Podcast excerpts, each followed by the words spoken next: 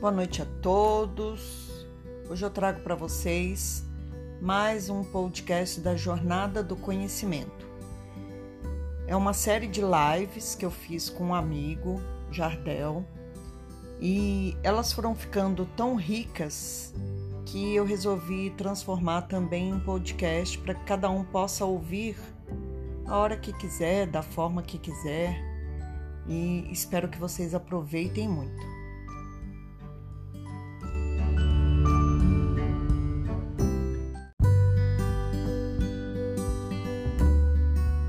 Eu me chamo Jardel Romão, sou de São Paulo, moro na Bela Vista, tenho 36 anos de idade e sou produtor cultural. Eu trabalho com, com produção cultural tanto em eventos como em espetáculos de teatro também. Né? Hoje eu trabalho numa produtora, tenho uma produtora já há alguns três anos que eu tenho essa produtora, Despertar Produções, tenho dois sócios e tenho uma equipe que trabalha comigo. Então, é, Moro com a Nicole, com o Rodrigo, essa é a minha família. Nós moramos os três juntos aqui no centro de São Paulo e mesmo com mais duas pessoas, muitas vezes a gente, eu me sinto só e não agora, mas em outros momentos antes também. Então, esse é o meu, eu sou eu, né, o Jardel. Eu falo que sou tímido, mas eu tenho essa quarentena para mim tem servido até um pouco antes dela, eu tenho sido convidado a a falar, né, a poder mostrar, poder. Eu sempre trabalhei muito no backstage, eu sempre estive muito por trás das coisas e antes disso já vinha um movimento dentro de mim querendo que eu falasse, que eu me mostrasse, que eu tivesse menos, que eu tivesse um outro olhar para mim também, porque eu sempre não aceitava muitas coisas. A Rose é responsável também por fazer com que eu me expresse, que eu consiga me expressar. E Rose, se apresenta, por favor. Ele falou a idade dele, isso não significa que eu vá falar a minha idade. ele, ele fez quase um diário dessa apresentação. Uhum. Meu nome é Roselaine Ramalho, eu sou psicóloga, sou pedagoga, sou facilitadora de jogos de autoconhecimento, é, sou terapeuta, sou amiga do Jardel, e aceitei a ideia dele de fazer essa live. A gente bate muito papo, conversa muito, ainda mais agora nessa quarentena.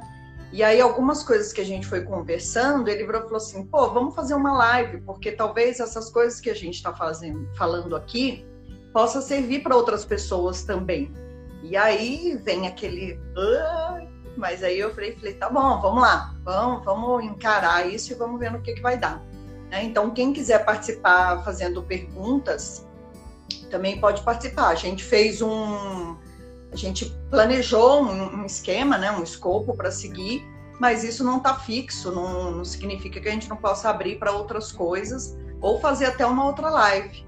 Né? Eu moro com o Luiz Henrique, com a Maiara, é, tenho filho meu que mora no Rio de Janeiro, ele veio para cá, ficou uma semana, mas mesmo assim a quarentena exigiu que cada um ficasse mais reservado, né, mais comedido em todas as situações. Então era sobre isso que a gente estava conversando no particular e resolveu é, trazer para cá para dividir com vocês. Sim. É, aí só para conceituar, né?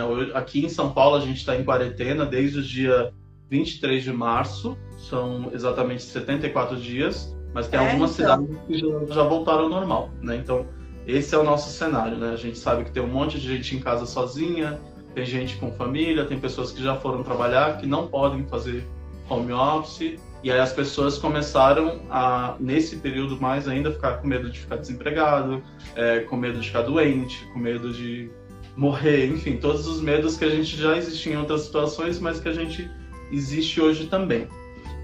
É, diante disso, uma questão, eu converso muito com Rose pelo, pelo WhatsApp, né? Ela é esposa meu, de um dos meus sócios, do Luiz, e a gente sempre conversa muito que a Rose também me auxilia com, com a parte de espiritualista, né? Eu sempre vejo as lives que ela faz, é, todos os dias, seis horas, ela faz uma live fazendo meditação e eu procuro sempre acompanhar. E aí uma das questões que apareceu foi é, as pessoas elas sempre se sentem, muitas pessoas se sentem só. Né? Às vezes a gente está cercado de pessoas, mas a gente sempre se sente só e a gente acaba arrumando ferramentas para poder aparecer. Então, às vezes, eu mesmo tenho muito isso, costumo querer sempre me enfiar no trabalho para preencher. Então, tem muita gente que quer sempre estar perto de pessoas, elas estão com pessoas de tudo quanto é lado e mesmo assim elas se sentem só, né? Então, parece que a gente sempre está querendo fazer uma autoafirmação de si mesmo, a gente está sempre maluco e muitas vezes a gente está só, né? E aí, quando chega nesse período, nesse momento, a gente se sente totalmente desesperado e quando parece que não tem mais solução, a gente vai lá e fica nessa tristeza. Então, a primeira pergunta, e é o que eu quero que a Rose venha... Ele vai fazer bate-bola mesmo, pergunta e resposta. Rose, qual é a semelhança de hoje, o tempo que a gente vive hoje e como a gente vivia antes? Porque a solução, a solidão ela, não, ela é algo que parece muito forte agora, mas muitas pessoas antes já se sentiam só. Então, qual a semelhança desses dois períodos agora, quarentena e antes? As pessoas se sentiam só antes também. Então, na verdade, nada mudou. Né? A gente tem essa impressão de que mudou as coisas e eu fui colocado numa outra situação, eu não vou dar conta. Mas essa solidão, ela já existe, ela é inerente ao ser. Né? O ser humano ele vive em solidão, ele vive nessa comunidade toda e ele está o tempo todo é, se cercando de pessoas, de coisas, de animais, mas a solidão está sempre inerente no dentro dele enquanto ser humano.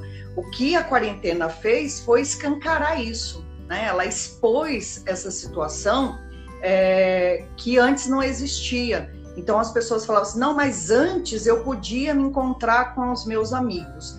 Então a pergunta que vem bem forte para mim é assim: quantas vezes você já esteve sentado na mesa do bar, cheia de amigos, com bebida, conversando, batendo papo, rindo, e você se pegou com um pensamento distante, longe dali daquele lugar que você estava? Né? Então a sua volta fisicamente você está num bar cheio de pessoas, você tem um monte de amigos, mas o seu pensamento está longe. Por quê? Porque dentro de você não é aquela mesa de bar, não são aqueles amigos que vai completar o que está faltando. Né? Outra frase também bem interessante que eu ouvi foi assim: é, ah, aumentou a violência doméstica. Ela não aumentou, ela só se tornou mais recorrente, porque antes eu passava o dia inteiro fora, então eu só tinha violência à noite quando eu voltava para casa. Agora eu tenho que ficar o dia inteiro dentro de casa. Então essa violência foi escancarada. O que antigamente eu não olhava, agora me obrigou a olhar. Então esse, eu acho que essa foi a maior descoberta dessa quarentena. A gente descobriu que ao ficar em casa, na verdade não ia ser só ficar em casa. A gente, de uma forma ou de outra, ia ter que olhar para dentro. E isso, de novo, é uma escolha, mas a maioria das pessoas se viu nessa angústia por isso, porque ninguém está preparado para olhar para dentro e ninguém, na verdade, quer olhar para dentro. Né? É, não, não querer de querer, muitas pessoas querem, mas assim, é, demanda um trabalho, demanda todo um cuidado que você precisa ter. Então, por que, que já existia uma solidão? Porque o ser humano, ele precisa entender que ele precisa olhar para dentro para descobrir o que tem dentro de si, para assim poder se voltar para fora. Entendi. Eu tinha uma pergunta que era na sequência que eu não sei se dá para completar mais, que era por que as pessoas se sentem só? Porque a gente está no mesmo está no cenário diferente que acaba expondo muitas pessoas que moram sozinhas, pessoas que moram acompanhadas ou pessoas que estão no meio de uma multidão e se sentem só. Né? Às vezes ela não está no meio da turma dela, ela não se identifica com aquele cenário, com aquela, com aquela família, não se identifica com aquela turma de amigos e se sente só de alguma maneira. Por que as pessoas se sentem só? Né? Porque existe esse sentimento de, de, muitas pessoas. Tem pessoas que não sentem e isso acaba sendo é, o subconsciente. Tipo, às vezes eu posso me sentir só, mas não mostro isso para ninguém. E tem pessoas que sentem isso, acabam depressão, e esse período acabou provocando mais. Então, não sei se você tem uma, uma característica, por que as pessoas se sentem só? Mesmo estando com pessoas, com televisão, com internet, com celular, com informação. Então, eu acho que essa solidão, ela vem de si mesmo. Né? Na verdade, antes de você estar sozinho do outro, você está sozinho de você. Então, por isso que isso se intensificou na quarentena. Porque enquanto eu podia sair, mesmo que eu morasse sozinho, eu ia para manicure, eu ia trabalhar, eu corria na academia, eu ia tomar um suco não sei aonde, e eu postava foto no Instagram fazendo isso, fazendo aquilo. Então, assim, hoje as pessoas estão tendo que postar coisas dentro de casa. Né? Então já começa por aí. Antes, isso sem dizer que a gente sabe que existe um monte de foto que são fakes. Né? A pessoa faz todo um planejamento, posta foto e, na verdade, dali a um segundo, ela está é, infeliz com ela mesma. Então, eu acho que existe uma diferença entre solidão e estar sozinho. Você pode estar sozinho e acompanhado de você mesmo, né? Então, essa é a diferença. Por isso que tem pessoas que elas vivem sozinhas, mas elas estão completas, porque ela é completa dela mesma. Ela mesmo já se basta, ela, já, ela mesmo já é, se aceita, é, da onde que vem essa solidão e essa e é isso de, de ser sozinha e de ser solitária, né? Então, da onde que vem tudo isso? O que acontece é assim: a gente está sempre fugindo para alguma coisa fora da gente, né? Eu, eu sigo uma religião, então eu sou religiosa, mas o que acontece? A gente está sempre buscando fora. Então eu busco um Deus fora, eu busco amigos fora, eu busco é, uma vida fora, só que nada disso me completa internamente. Então, essa quarentena também, ela acabou obrigando algumas pessoas a pensarem o que eu gosto, o que eu quero para mim. Eu trabalho todo dia dentro de um escritório, é isso que eu quero para mim? Eu vou continuar trabalhando nesse escritório? E muitas pessoas já resolveram que não, que elas não vão voltar para aquele horário fixo como era antigamente. Né? E outro dia eu tive até um, um bate-papo com os meus filhos. A gente estava almoçando e o celular tocou e meu filho teve que atender. E aí, quando ele, aí ele atendeu, falou tudo que ele tinha que falar e desligou. Aí eu peguei e virei para ele e falei assim: por que, você tem que atender o celular na hora do seu almoço? Ah, porque é um contrato que eu estou fazendo e eu preciso fechar. Mas por que, que você precisa fechar se você está no almoço? Não, porque eu não posso deixar de responder a pessoa que acabou de me ligar. Então, você percebe que a gente está sempre fugindo? Então, se você pensar num, num, horário de almoço, ele seria um momento de você ser agradecido, de você parar, de você é, abençoar aquele instante. E, no entanto, a gente está só correndo, correndo, correndo. Então, isso traz a solidão. Quantas vezes você falou não para alguém? É, e essa, por exemplo, essa live surgiu de uma conversa nossa que você falou que você estava numa reunião e você começou a ficar irritado, irritado, irritado e não podia fazer nada porque você estava naquele compromisso. E aí, assim, de novo, a gente precisa voltar. Por que, que não podia fazer nada? Né? Quais são as escolhas que eu tenho para fazer? E aí, uma coisa que eu, eu sempre falo, quem está mais perto de mim sempre me ouve falando isso, é assim: se você morrer amanhã de manhã, o que, que você vai fazer? Nada, você morreu né? Então, a vida ela é feita dessa, dessa impermanência constante. A gente não sabe o que vai acontecer. Por exemplo, se em, em agosto do ano passado a gente falasse que agora a gente estaria preso em casa, todo mundo ia rir. Ninguém ia acreditar. Né? Imagina, cê, da onde você tirou isso? Né? Sua cartomante está furada, porque ela não sabe de nada. E, e você vê, hoje em dia a gente está onde? Preso dentro de casa. Então, assim, é uma, uma impermanência constante, mas a gente vive como se a gente tivesse o controle de tudo. Então, esse querer ter o controle também traz para a solidão, porque você nunca está olhando para aquilo que precisa ser olhado. Então, eu não posso desligar o celular porque eu vou receber uma ligação importante, eu tenho que almoçar correndo porque o meu chefe falou isso, isso e isso, eu tenho que aguentar essa reunião mesmo estando irritado e aí a pergunta que não quer calar é assim: onde estão as suas escolhas? Onde você está escolhendo colocar a tua energia? Para onde você está mandando a sua vida? Que caminho você está direcionando para que a sua vida tenha um sentido? E aí uma pergunta muito mais profunda: que sentido tem a sua vida? Então eu acho que é isso que está todo mundo se perguntando. né? Qual o que eu quero para mim? Qual sentido tem a vida para mim agora? O que eu vou fazer com tudo isso que está se apresentando? Eu estou desempregado, é, o meu dinheiro está acabando, eu tive que mandar um monte de funcionário é, embora, e o que, que, eu vou fazer com isso?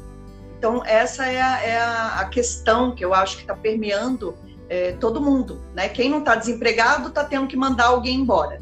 Então, de qualquer jeito, a pessoa está sendo colocada em xeque para fazer escolhas de coisas que ela nunca imaginou que ela tivesse que fazer. Né? E, e aí a minha preocupação, eu tenho uma preocupação muito grande, porque é, enquanto está todo mundo aqui, está tudo ok, dentro de casa, está todo mundo pensando. A minha pergunta é assim: quando tudo isso acabar, as pessoas vão correr e voltar para a vida delas que sempre foi, da correria, ou elas vão parar e vão cuidar daquilo que realmente precisa? Então, se eu estou sozinho, se eu estou em solidão, o que, que eu preciso olhar? Eu preciso olhar para dentro. Eu tenho que me voltar para dentro eu preciso começar a aceitar o que tem dentro de mim. E aí, só aceitando o que tem dentro de mim, que eu vou poder sair para fora. Luiz, ela falou que não sabia, não ia falar nada.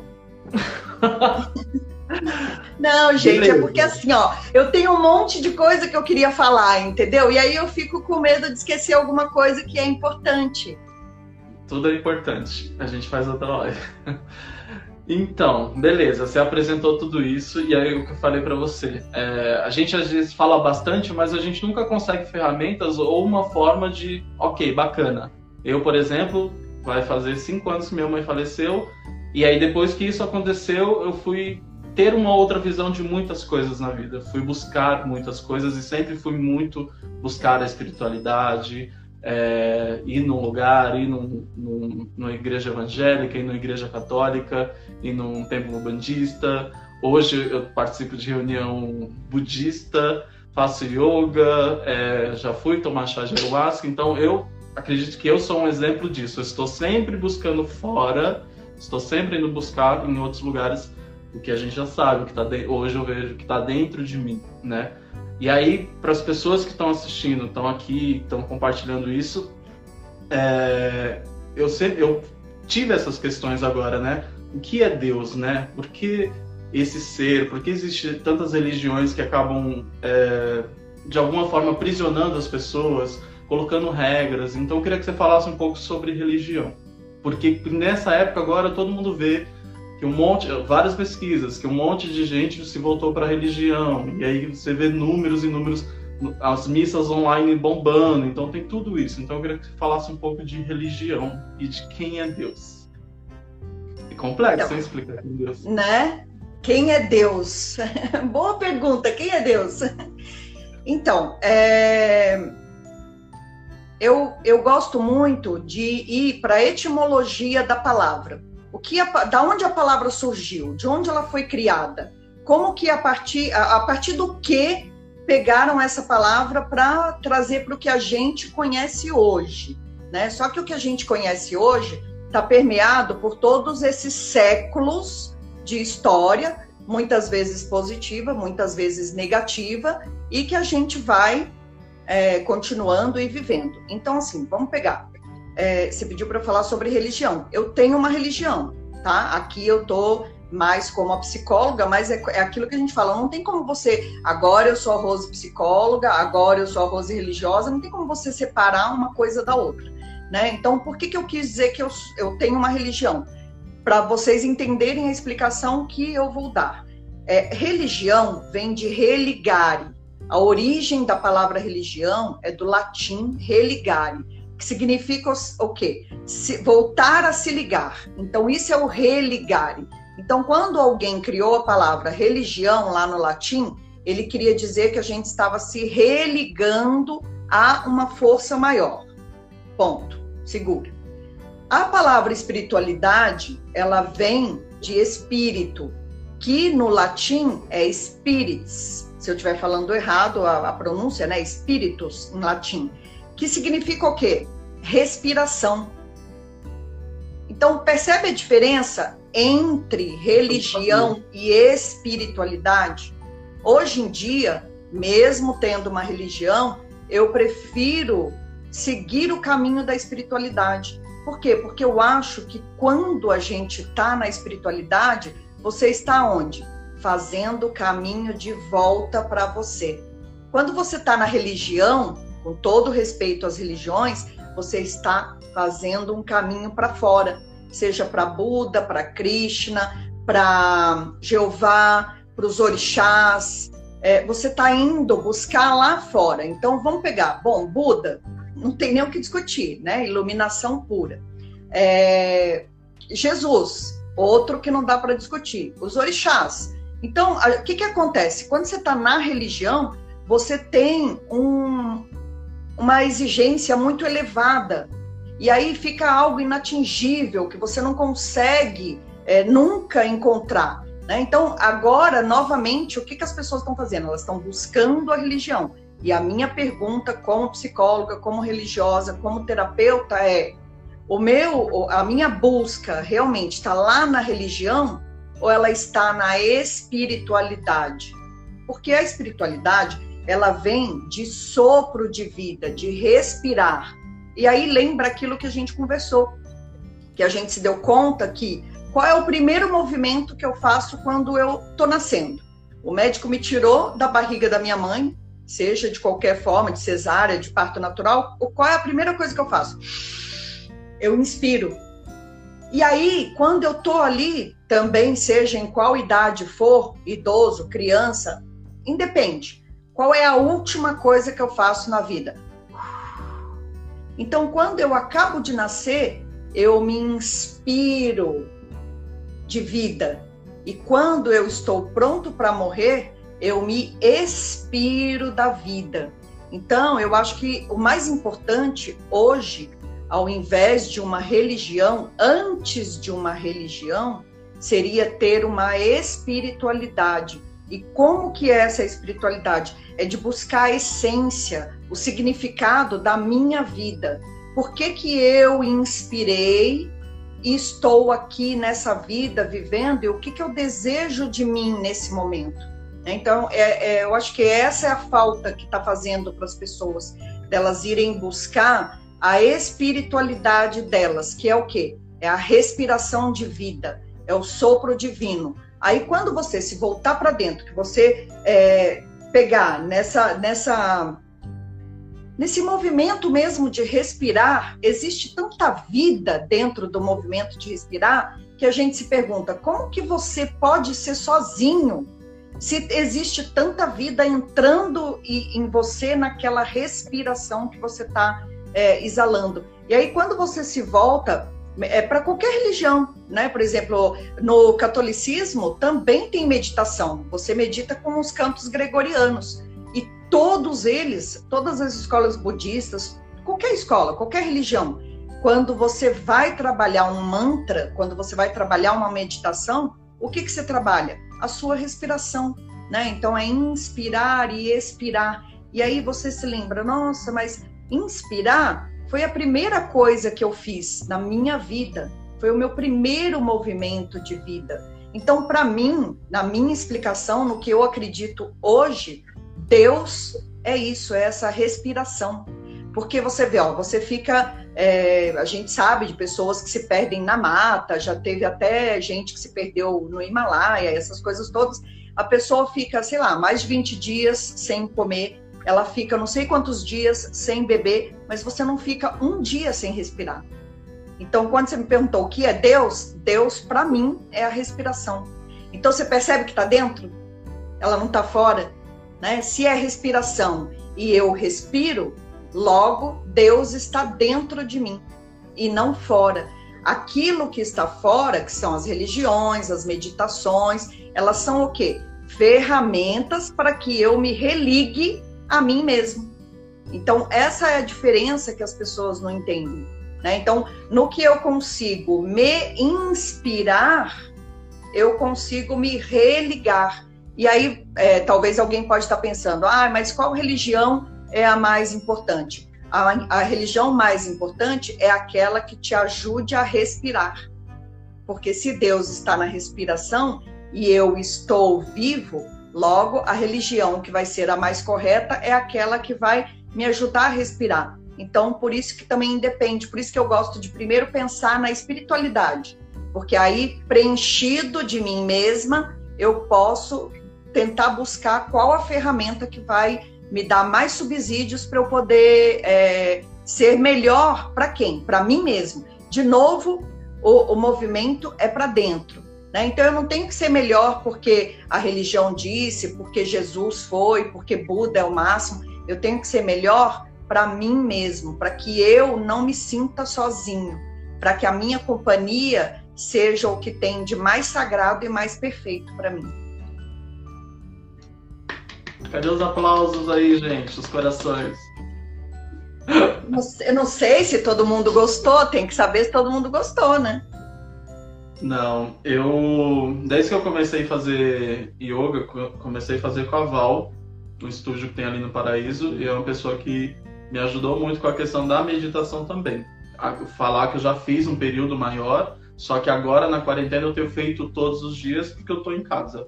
Então tem, me ajuda muito, porque eu sou uma pessoa muito agitada, me estresso muito fácil, me irrito muito fácil. É, melhora, melhora muito para mim e muitas vezes eu vou meditar para poder realmente voltar, né, para poder parar, para poder pensar. Se eu não respirasse, eu já teria matado meia dúvida. então, isso é uma outra afirmação bem interessante, porque você vê, a gente é, você ter, você não matou porque você não quis ou você não matou porque você sabe que é uma coisa que não pode fazer, porque são coisas diferentes. Né? E a gente vai confundindo tudo, a gente vai, a gente vai transformando tudo num grande balaio e acha que, que dá. Só aquela coisa do Ariano que você sabe. Não, que, não, gente, pior que eu tenho que confessar, são dois arianos fazendo uma live, né? Então, meu Deus do céu, ninguém merece. Como lidar com a ansiedade? A gente consegue passar um exercício de respiração rápido? Olha, eu falei que eu ia eu falei que eu ia fazer ele gritar. Então assim, esse essa esse exercício vai tempo daqui a pouco, mas vamos respirar. É, esse exercício de respiração, ele foi ensinado por uma fisioterapeuta e ela domina também a medicina chinesa. Então, ele é assim: você tem que inspirar e expirar profundamente três vezes. Então você inspira, expira, inspira, expira, inspira, expire. Aí na quarta vez você inspira e na hora que você for expirar você faz ha. Por quê? então assim tem que se soltar. Eu também não conseguia, entendeu? Não, mas como assim? Eu vou ter que, que gritar? É, tem que gritar. E ela ainda queria que eu fizesse assim com a mão, né? Tipo, para mostrar todas as. E, e. Por quê? Porque na hora que. E aí, por exemplo, se a pessoa não quer gritar, outra forma dela fazer também é o. Então, é colocar para fora mesmo né? É, é, é, é, tirar, é tirar tudo isso. Porque a ansiedade é o quê? A ansiedade é movimento dentro de você, mas de onde? De lá do futuro. Né? Então, será que eu vou ter emprego? Será que eu vou conseguir sobreviver? O que, que eu vou fazer amanhã quando tudo voltar ao normal se eu fui mandado embora? Ó, oh, para. Lembra lá do Deus, da explicação, da espiritualidade? Primeira coisa, para tudo, respira. Veio a ansiedade? Para, respira.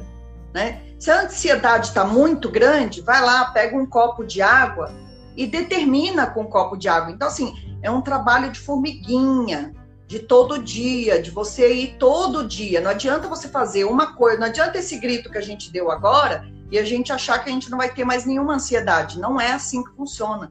Né? Como quando você foi para a escola, até você, quer dizer, na nossa época, né? na minha época, até você aprender, to... eu não falei minha idade, vocês viram, né?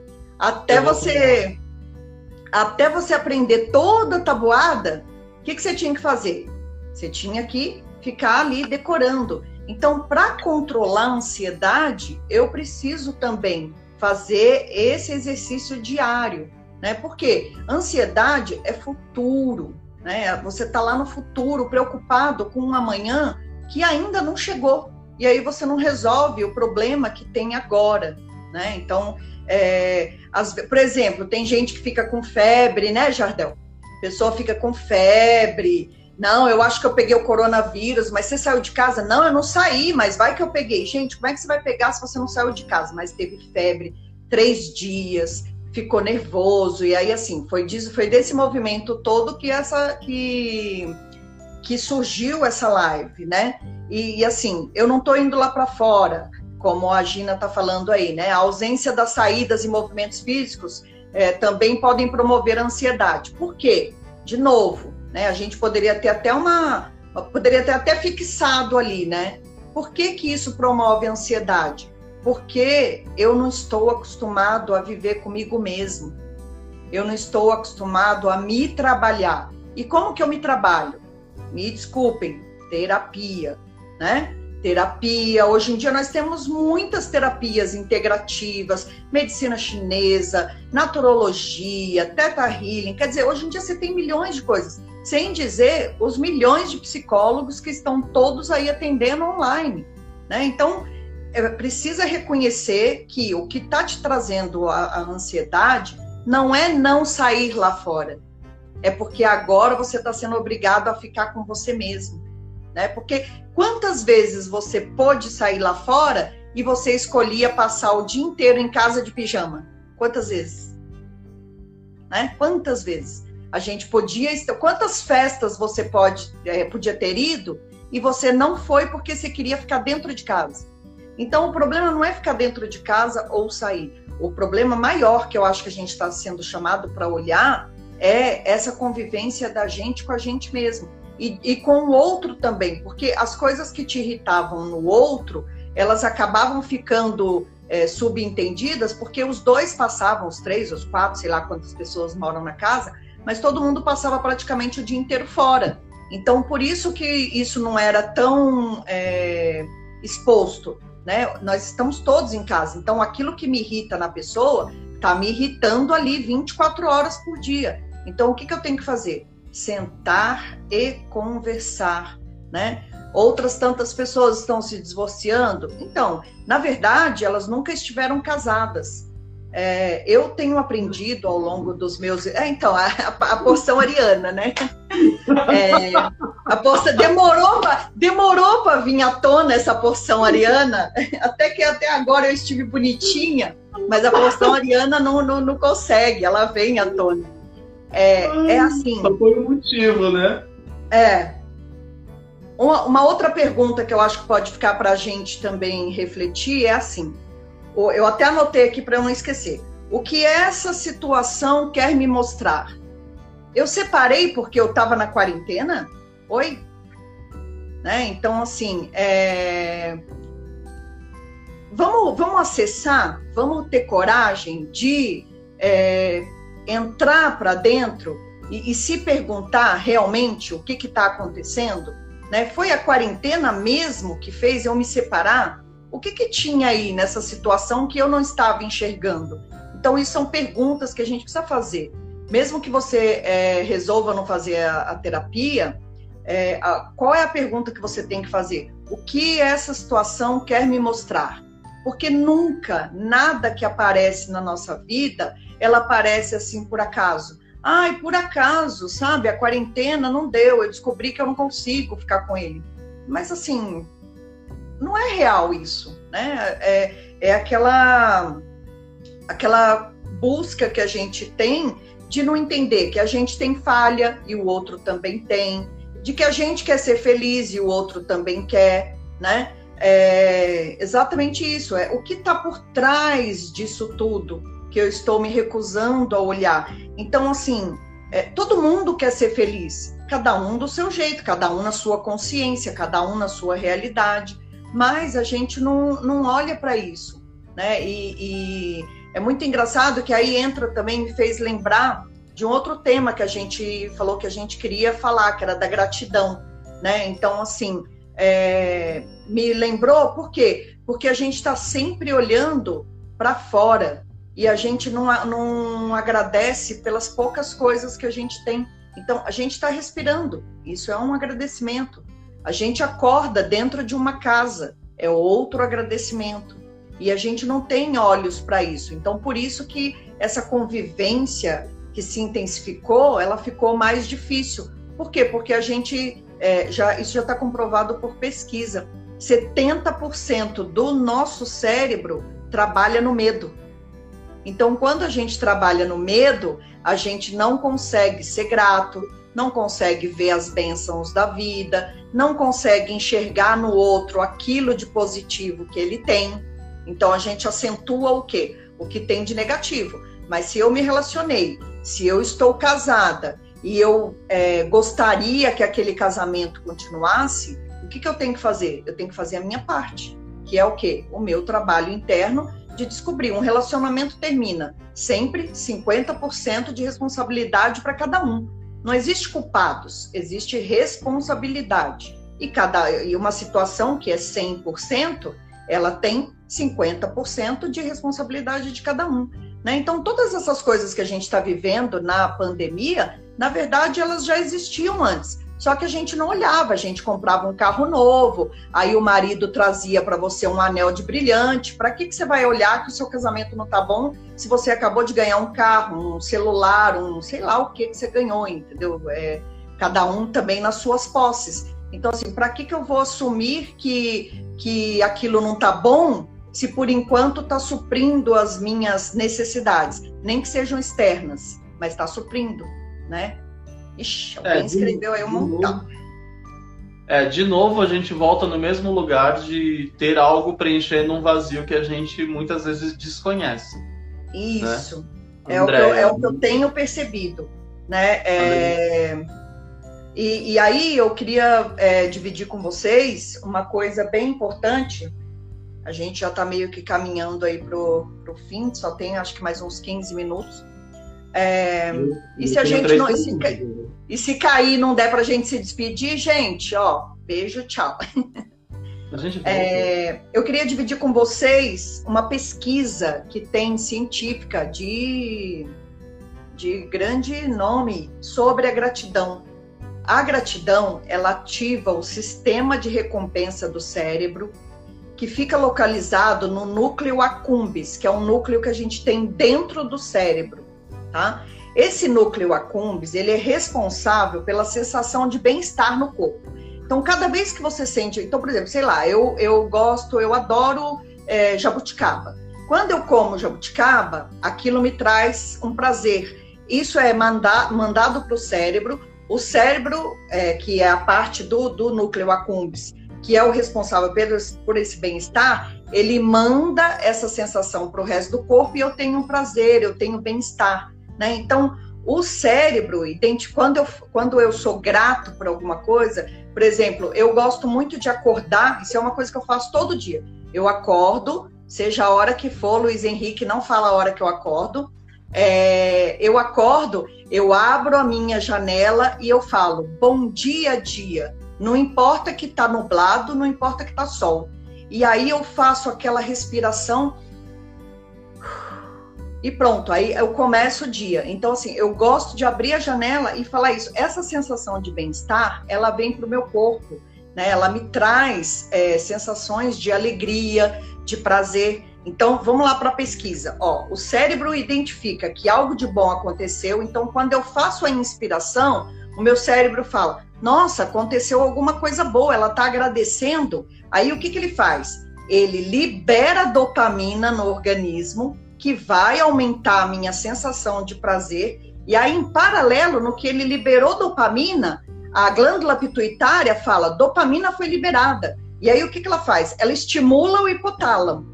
Aí, o, o hipotálamo produz e libera no corpo ocitocina, que vai para a corrente sanguínea e me traz tranquilidade e reduz a minha ansiedade. Então, você me pediu para eu falar, é, fala alguma coisa sobre a ansiedade. Seja grato. Agradeça pela roupa que você está vestindo, agradeça pelo travesseiro, agradeça pela cama, agradeça pela água. Por quê? Porque o seu cérebro vai fazer todo esse processo que eu falei. Ele vai mandar bem-estar para o corpo, o corpo, o, o núcleo accumbens vai liberar é, dopamina, que vai mandar recado para o hipotálamo e essa, esse funcionamento né, inteiro do, do corpo que a gente não tem noção. Porque, de novo, o que, que a gente está? Na correria do dia a dia. Quando você está lá na correria, você quer saber que o seu hipotálamo libera ocitocina no, no seu sangue e que isso vai te trazer tranquilidade? Você não, não tem nem tempo para saber isso, entendeu? E aí, quando você passa a se conhecer, a se estudar, a respirar, você começa a ver os benefícios disso no seu corpo. E aí, assim, não adianta fazer um dia e achar que resolve. Você tem que fazer pelo menos por 21 dias corridos. Então, se qualquer coisa que você for fazer, academia, yoga, meditação, ginástica ou apenas a respiração, você tem que fazer por 21 dias para que você, para que o que o seu cérebro processe isso, transforme isso em uma necessidade e aí você passa a fazer diário, você passa a viver aquilo de forma diária. É... Pra caramba. A receita. Receita. A, de, a Andrea colocou assim: mesmo com toda essa dificuldade que estamos enfrentando, podemos acreditar que essa situação pode colocar de certa forma nossa vida mais em ordem, já que na correria na correria vivíamos na correria que vivíamos não conseguíamos. Então, de novo, isso vai se voltar para quê? Para escolha, né? Gratidão, Lucas. Uhum. É, são escolhas novamente volta para aquilo. Tudo na minha vida é escolha. Então, assim, o que, que eu vou escolher? Eu vou escolher voltar para aquela vida corrida lá fora, ou eu vou escolher modificar a vida que eu levava? Então, é, eu acho que isso vai depender de pessoa para pessoa. E eu até pensei, não existe uma receita, né? A gente pode falar um monte de técnicas aqui, por exemplo, uma outra técnica bacana é você escrever bilhetinhos né? Aqueles post-it que você consegue colar, você escreve eu me amo e cola no, no, no espelho do banheiro. É, várias coisas que você pode ir fazendo, e mas não tem uma receita, né? Por quê? Porque eu vou colar o post-it e ah, então, ó, lindo, esse potinho aí é maravilhoso. É o potinho da gratidão que você escreve. É, todo dia você tem que é, pegar um papel e escrever alguma coisa que você é grata. Por exemplo, um dia eu escrevi brigadeiro, porque, gente, existe coisa mais gostosa que brigadeiro? Então, assim, é... também, né? Então, assim, existem várias coisas que a gente pode fazer, só que não tem uma receita que vai dar certo para todo mundo. É como terapia, né? Todo mundo deveria fazer terapia? Sim, mas o, o terapeuta que dá certo para um não significa que vai dar certo para o outro. Né? Então, de novo, a gente volta para aquela coisa assim: não tem receita de bolo, porque cada um precisa buscar o que vai fazer sentido para você.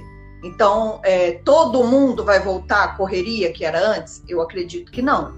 Muita gente já está revendo a própria vida. Muitos vão voltar à correria? Vão. Por quê? Infelizmente, vou ter que colocar a Ariana de, de volta aí na resposta. A pessoa não quer olhar para dentro, né? Então, assim, para você conseguir fazer escolhas, se responsabilizar pelas suas escolhas, se descobrir, fazer a descoberta de quem é você, do que você quer para sua vida, você vai ter que fazer escolhas, né? Você vai ter que é descobrir uma forma de fazer diferente daquilo que você já fazia.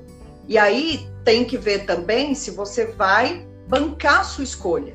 Né? É, a gente sabe que a gente precisa de dinheiro para sustentar, a gente vive numa sociedade capitalista e precisa de dinheiro, mas o quanto eu quero de dinheiro? Eu consigo dinheiro só lá na empresa, dentro do escritório, trabalhando? Ou eu posso, eu posso emanar um outro tipo de trabalho? As pessoas estão tendo que se reinventar, né? Então, assim, é... o voltar para dentro, de novo, leva para isso, para você olhar quais são as mazelas que estão aí dentro e que você não quer enfrentar. Infelizmente, essa é a realidade. A maioria de nós, e nós fomos educados para isso, né? Nós não fomos educados para olhar para dentro. A gente foi educado para olhar para fora e nunca para ninguém, assim, são poucas perguntas, é, são poucas pessoas que te perguntam o que você está sentindo. São poucas pessoas que fazem essa pergunta e ela é extremamente complexa, né? O que, que eu estou sentindo agora? Eu não sei dizer. A maioria de nós não sabe dizer, né? A gente não não olha para nossa raiva, a gente não olha para nossas culpas, a gente só vai reagindo, só vai reagindo. Então, esse é um grande problema também. Admitir que não gosta de algo é muito difícil, né? Não é uma coisa que é fácil para as pessoas. E eu, eu, vi um post super interessante é, hoje mesmo, antes da gente entrar aqui na live. Era assim: são dois quadradinhos. No primeiro, o, o, a pessoa está dentro de um carro dando carona, e aí ela vira para o passageiro e fala assim: Ah, eu detesto esse trânsito. Por mim, eu não morava aqui, mas eu tenho que trabalhar. E aí, quando ela chega lá no trabalho, que ela está com outra pessoa, aí ela vira para outra pessoa: Ah, eu detesto esse trabalho, mas eu tenho que pagar meu carro. Então, assim, ela não gosta do carro, ela não gosta do trabalho, ela está fazendo o que ali naquela vida? Né? Qual, qual sentido tem tudo aquilo ali para ela se ela não consegue ser grata por aquilo que ela tem, por aquilo que se apresenta para ela? Então, acho que essa questão é uma questão bem legal. A gente podia voltar numa outra live falando sobre gratidão, né? o que, que, vocês né? acham? é, eu queria colocar algo aqui que eu acho que só vai dar para tratar disso agora, que vai acabar daqui a pouco, que é o seguinte. É, há pouco tempo, quando eu comecei, quando eu saí de uma sociedade, entrei, decidi começar a, a despertar, é, um monte de coisas acontecendo, decidi começar a fazer despertar. Eu tive uma pessoa que era um coach é, que me ajudou, que parou comigo para tentar me ajudar a pensar as coisas que eu ia fazer. E um dia a gente teve que fazer um exercício e ele parou para mim e fez aquelas perguntas todo mundo que trabalha com empresa, ah, onde você quer estar tá hoje, onde você quer estar tá daqui um ano, daqui cinco anos e daqui 25 anos. E aquilo para mim foi tão difícil, tão difícil, porque eu vim de família muito humilde, fazer aquele chororô, minha família era super simples. Eu quando criança fui fazendo minhas coisas, a gente vivia, simplesmente a gente vivia um dia de cada vez. E para mim não existia isso. O que, que era sonho, né?